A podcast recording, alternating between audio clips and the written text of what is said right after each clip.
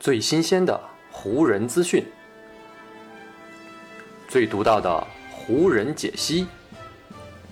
欢迎收听湖人球迷电台。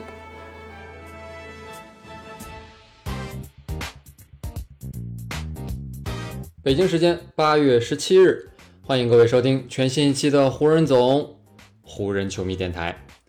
我是各位的湖人球迷朋友戴高乐，感谢各位如约打开这一期的电台节目。如果咱们要评选 NBA 世界当中的拖延症患者，那各支球队的总经理以及呢管理层的决策者们，绝对会在这个榜单上名列前茅。在情况真正发展到他们别无选择而只能做出行动之前，你很少会看到这些管理层或者是总经理非常坚决以及果敢的做出任何的决定。在如今这个休赛期所发生的一切啊，就再次证明了这一点。因为呢，没有像赛季中期那样很明确的交易截止日期，所以呢，咱们球迷以及呢众多媒体已经花了好几个月的时间。去等待一些能够改变球队的决定。虽然说在今年夏天没有交易截止日，但是呢，对于湖人来说，他们的管理层呢可能会给自己划定一条只属于这支球队的截止时间点。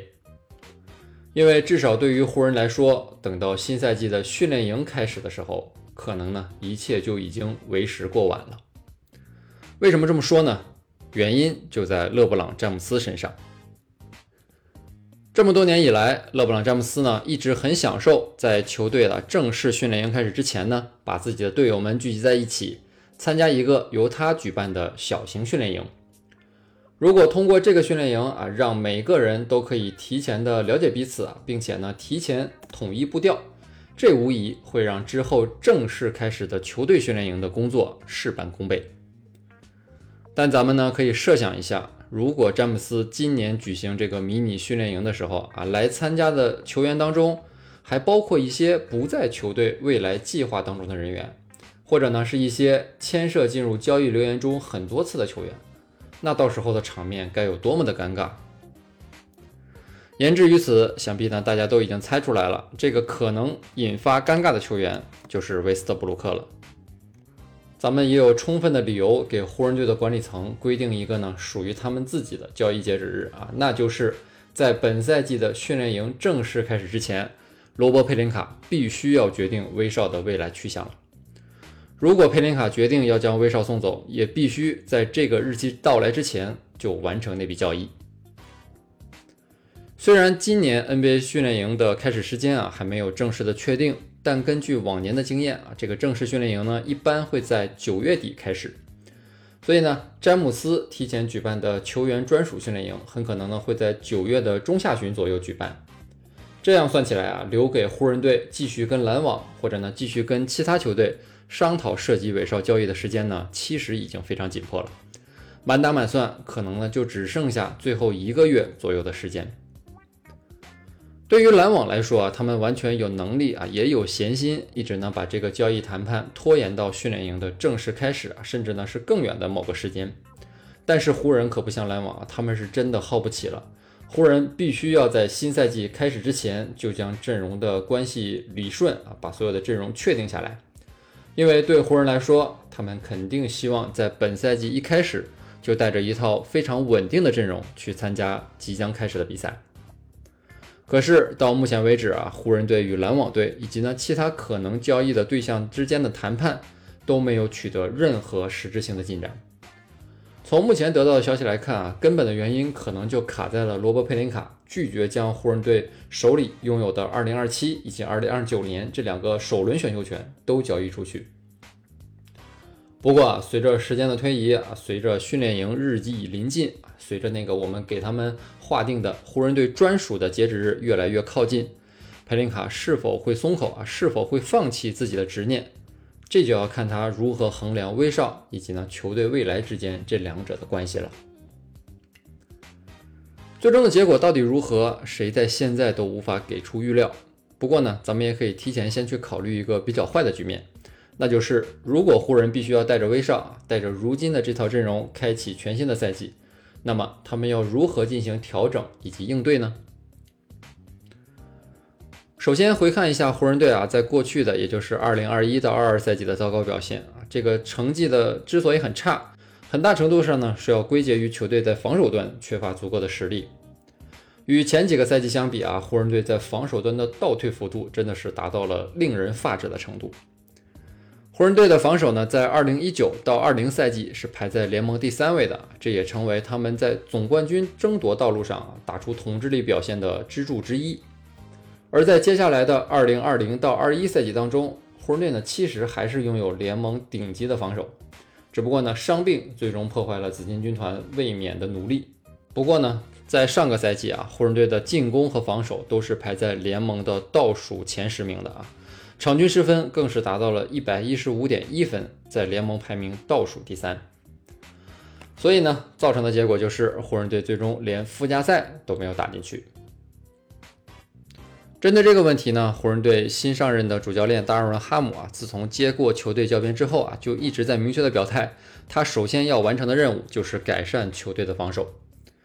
此前呢，就有报道称，哈姆呢在与勒布朗·詹姆斯的私人会面当中，反复的强调了啊，提高防守韧性对他战术体系的重要程度。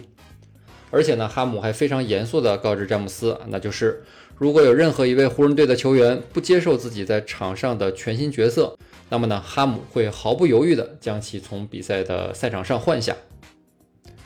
这样的说法呢，其实也与另外一条留言做到了相互的印证。因为此前就有消息称，湖人队的高层啊，在哈姆上任之后，给了他非常高的自由度。